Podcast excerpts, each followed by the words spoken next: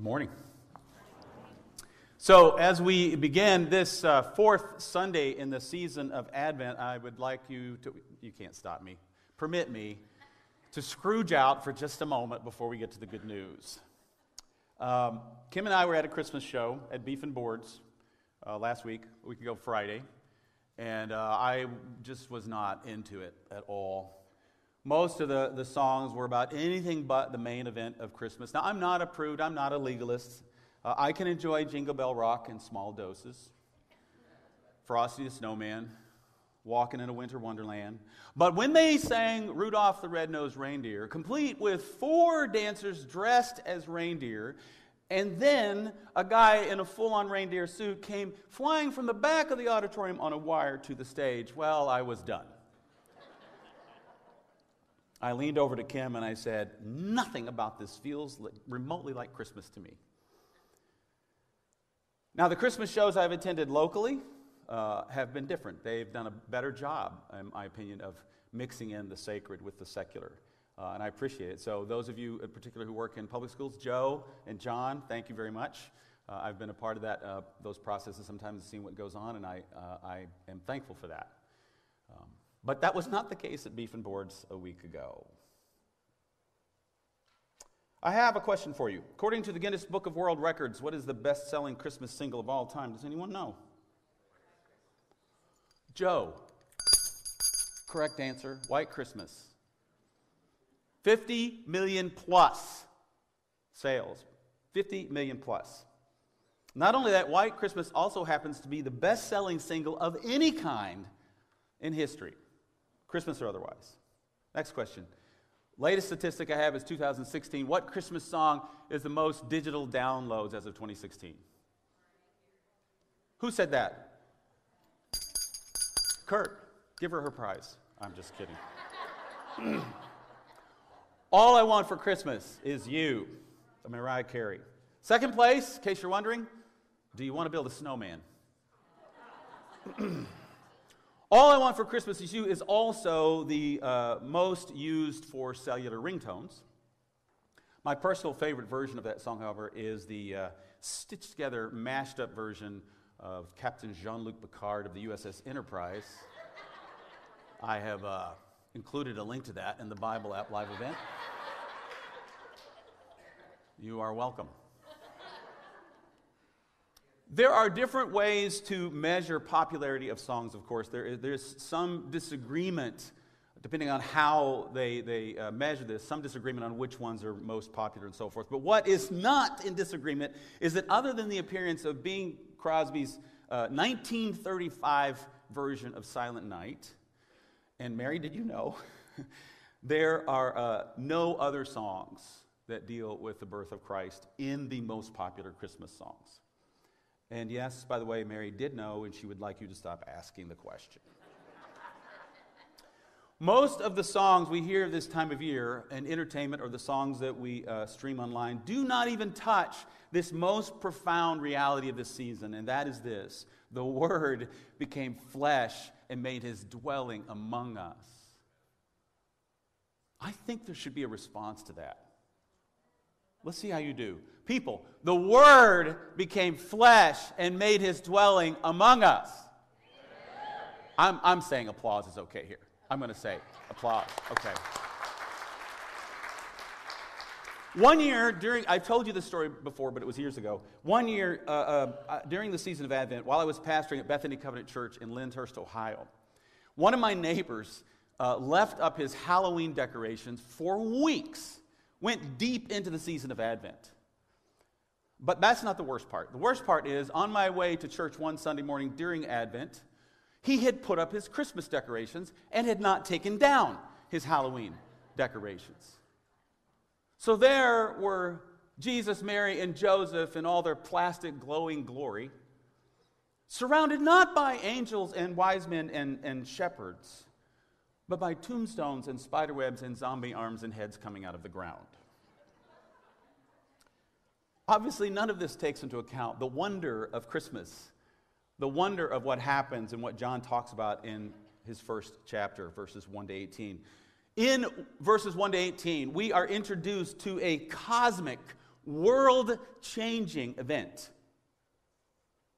Now, as we read his first few verses here, his first words, I want us to note the language that he uses is borrowed from the only other book in our Bibles that begins this way John 1 1 through 5. In the beginning was the Word, and the Word was with God, and the Word was God. He was with God in the beginning. Through him all things were made. Without him nothing was made that has been made. In him was life, and that life was the light of all mankind. The light shines in the darkness, and the darkness has not overcome it. John wants us to know that the incredible, epic drama of Christ did not start in Bethlehem. It started at the beginning of all things, and it is cosmic in nature. John wants us to know that this, this word is light and life, and that the darkness, like the darkness over the waters in Genesis 1, the darkness does not, cannot, will not overcome the light. John does not mention the Son of God or Jesus or Christ yet. He calls him the Word. The Word. The Greek word is logos. For Greeks, John's gospel, uh, for Greeks reading John's gospel, logos meant reason, the reason behind everything, the reason behind the cosmos, the reason that gave it order. This is very similar to what God's spoken word does in Genesis chapter 1. It speaks order into what was previously formless and empty and chaotic. The, the Hebrew word for that, tohu wabohu.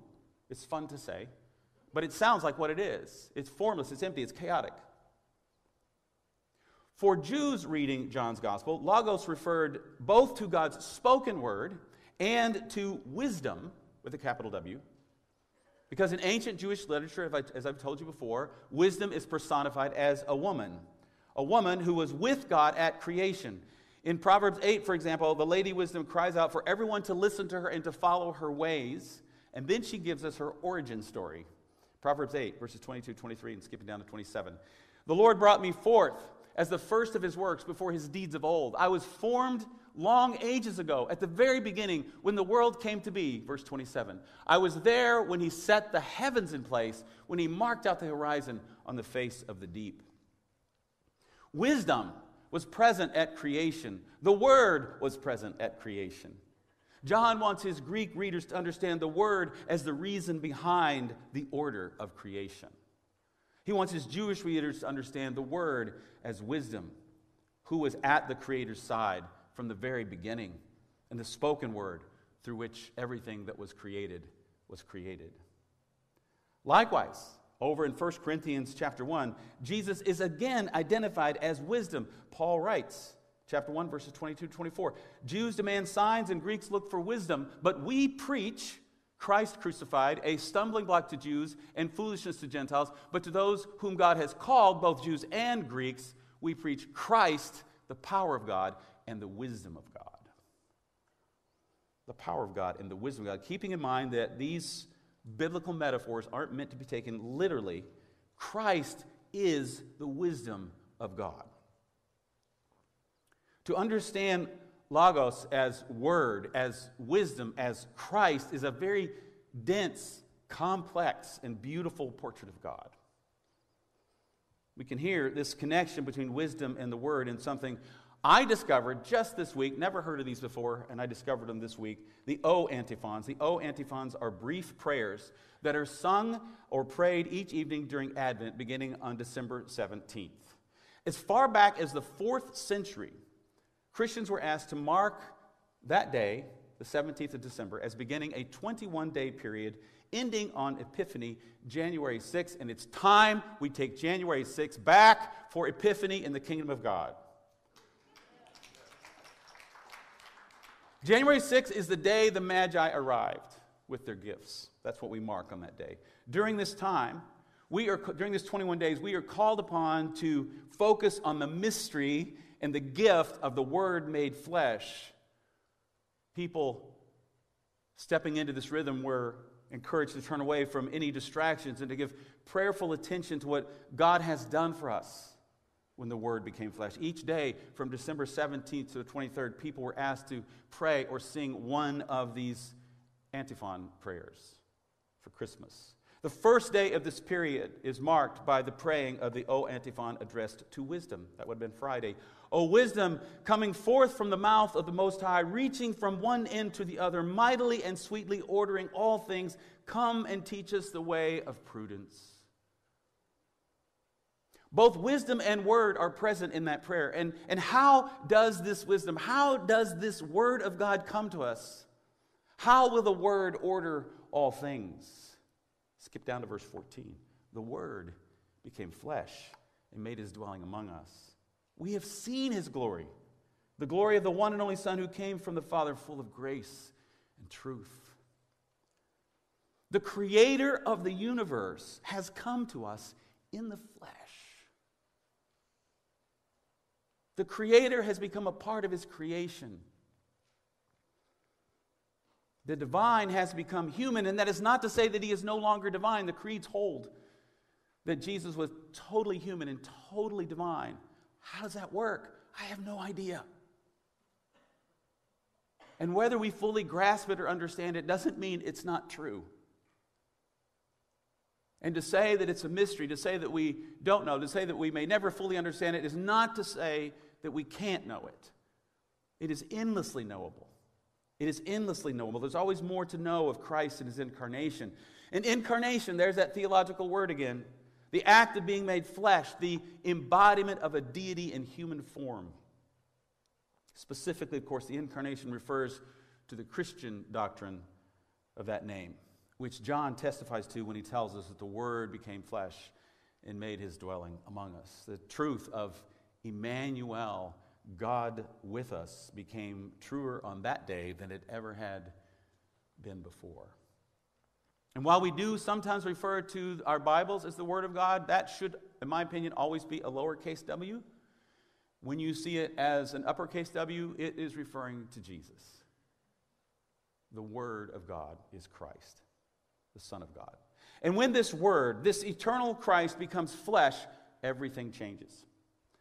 This Tuesday, 10:58 a.m. the winter solstice will occur. Most of us know that the winter solstice is the shortest day of the year and that every day after that the days get a bit longer all the way until June 21st, the summer solstice, the longest day of the year. What many of us may not know is that precisely at that moment, 10:58 a.m., at that moment, this Tuesday, the sun will appear to stand still, if you could perceive these things. That's what the word solstice means stand still. It will appear to stand still for just a moment if we could actually see it, and then it will move slightly to the north as the earth tilts. Of course, it's not the sun that actually moves, we're the ones that are moving. But in our perception, it will be the sun. And from that brief, still moment on, the light begins to return to the world. The same is true of the day when the Word was made flesh. At that moment, light began to come into the world like never before. So, one of the things I invite you to do, along with me this Tuesday, is at 10:58 a.m. Set, your, set yourself an alarm so that you know it's coming. I just saw the Taylors. Good to see you. They'll never come back. 10, set, set your alarm on your phone, 1058. If you happen to still have these things from the eclipse a few years ago, as I do, two pair, uh, put them on, go out and look up at the sun. If you don't have these, do not go out and look up at the sun. It's supposed to be mostly sunny that day. Just look at it for a moment, exactly that moment, and consider what is happening in the cosmos a shift.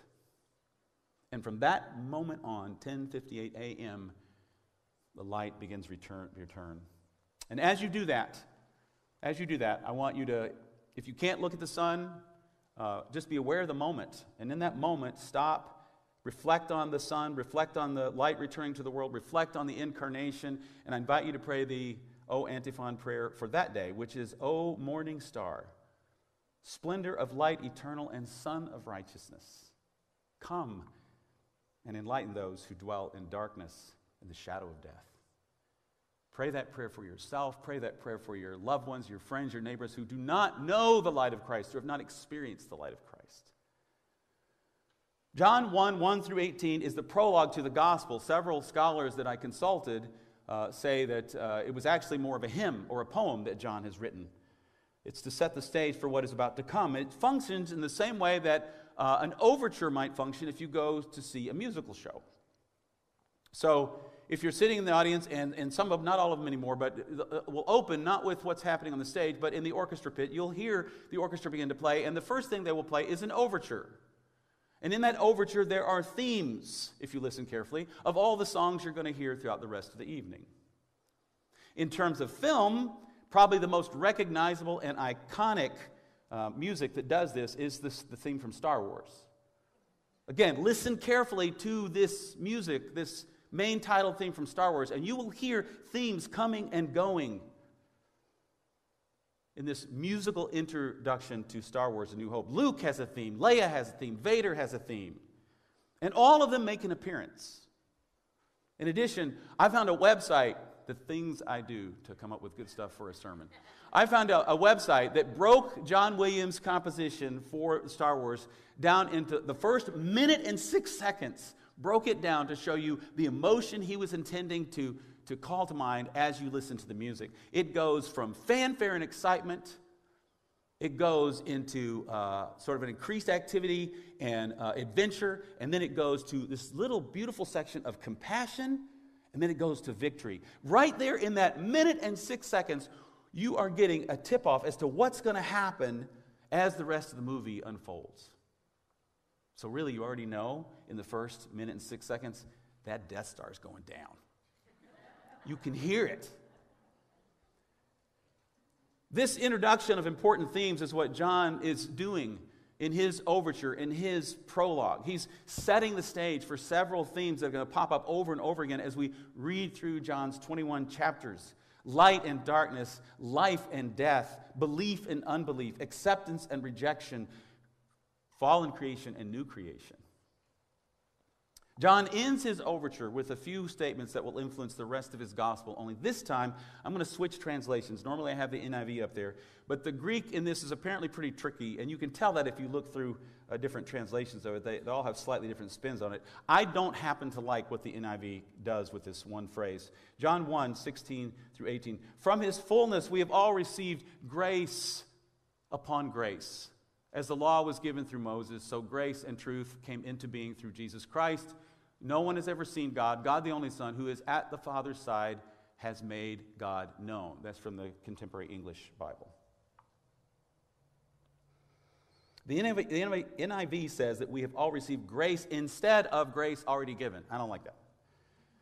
And almost nobody else does that. I can't find anybody else saying that. Everybody else says some version of grace on, on top of grace.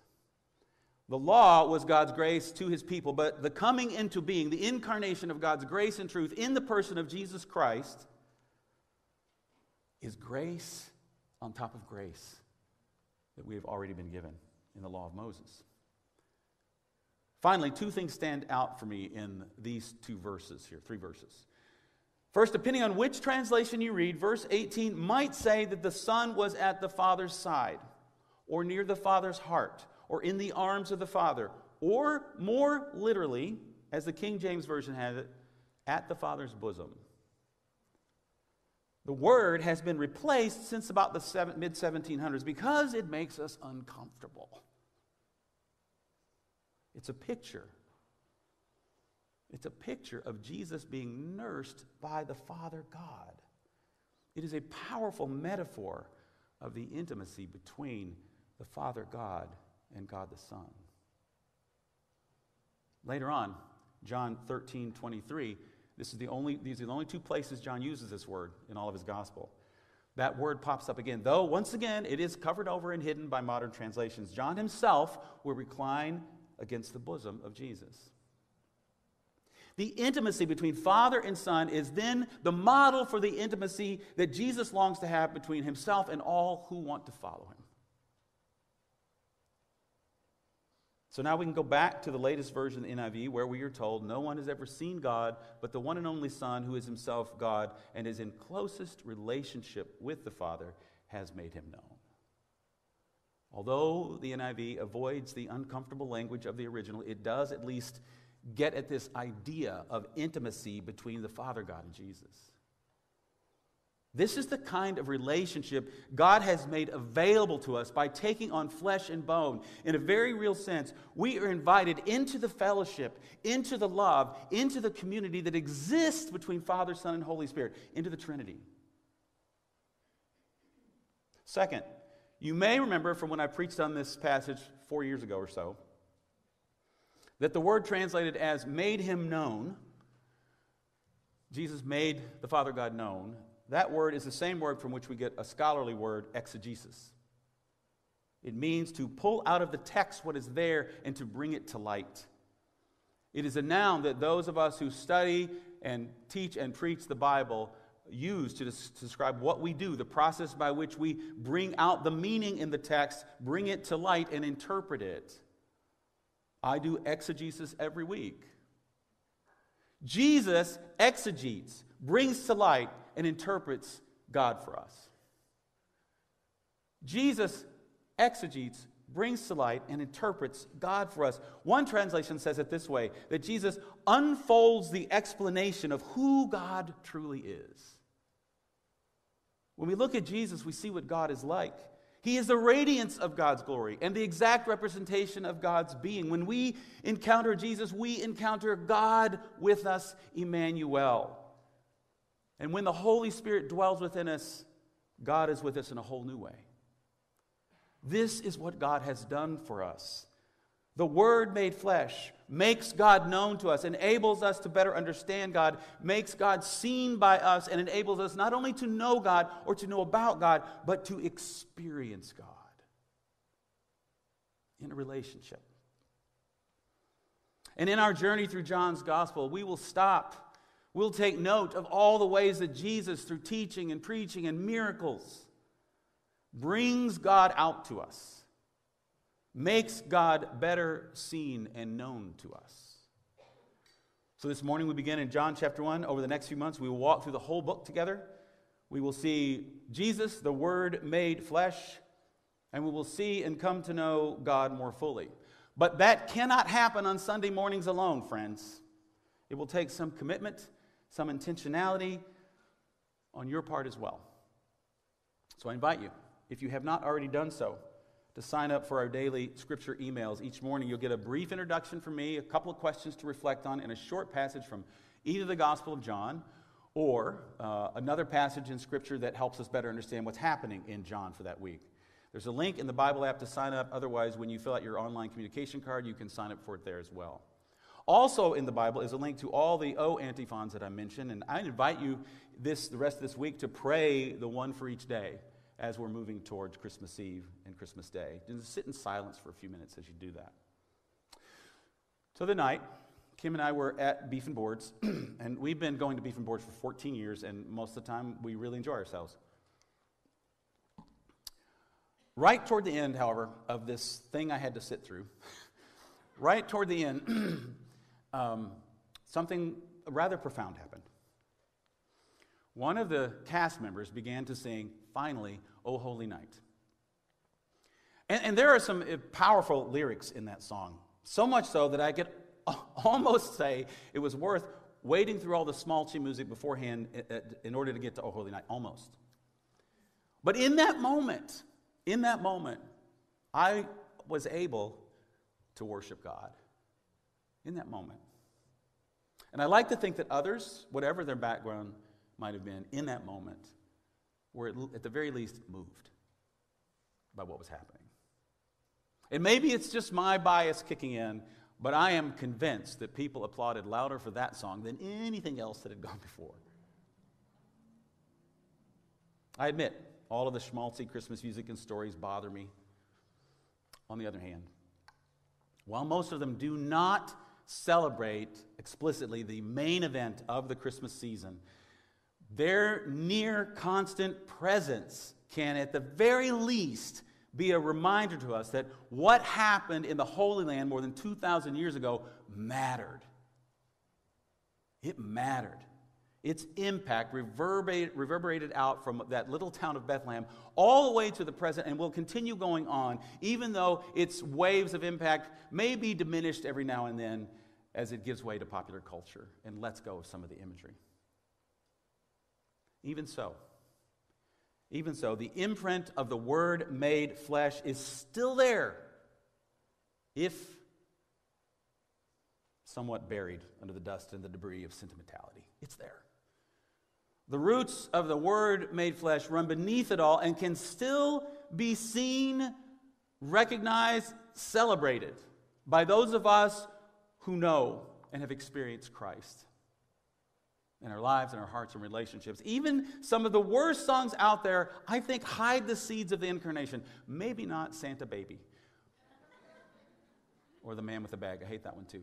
Um, but I think underneath it all, just the fact that these songs exist, there is a seed of the incarnation that is hidden, that's planted there. And, and in some way, in the sovereignty of God, maybe all of it, for those with ears to hear, can point us to what God has done in the Word made flesh. Because of Jesus, the one who exegete, who brings God out to us so that we can experience God like never before. Because of him, we can experience life instead of death. We can experience light instead of darkness. We can experience the new creation over the fallen creation. And in him, we have the right to become the children of God. In the next to last chapter of John, he gives us his purpose statement that ties all the way back to this prologue. John 20, verses 30 and 31 says this Jesus performed many other signs in the presence of his disciples, which are not recorded in this book. But these are written that you may believe that Jesus is the Messiah, the Son of God, and that by believing you may have life in his name. These are written so that you may believe that Jesus is the Son of God. And by believing, you may have life in his name. I'm going to ask the worship team to come on up. Having life, friends, is not just about where we go when we die, it's about how we live now. It's about the promise that there is a way to live now that is abundant and good and gracious and free and wise. And the way to that abundant life is Jesus, the Word made flesh. So let us lean into Jesus as John did at the Last Supper. Let us lean into Jesus as the pre existent Christ leaned into the Father for nourishment. And let us lean into Jesus day by day, trusting that He is indeed God with us, Emmanuel. I want to lead you in a breath prayer again and invite you to close your eyes when we pray. You need to see what it says. Inhale on Maranatha, which is a Hebrew word that just means, Come, Lord. Exhale, simply say to yourself, Come, Lord Jesus. Inhale, Maranatha. Exhale, Come, Lord Jesus. Would you join me in just a few seconds of breathing quietly, praying that prayer?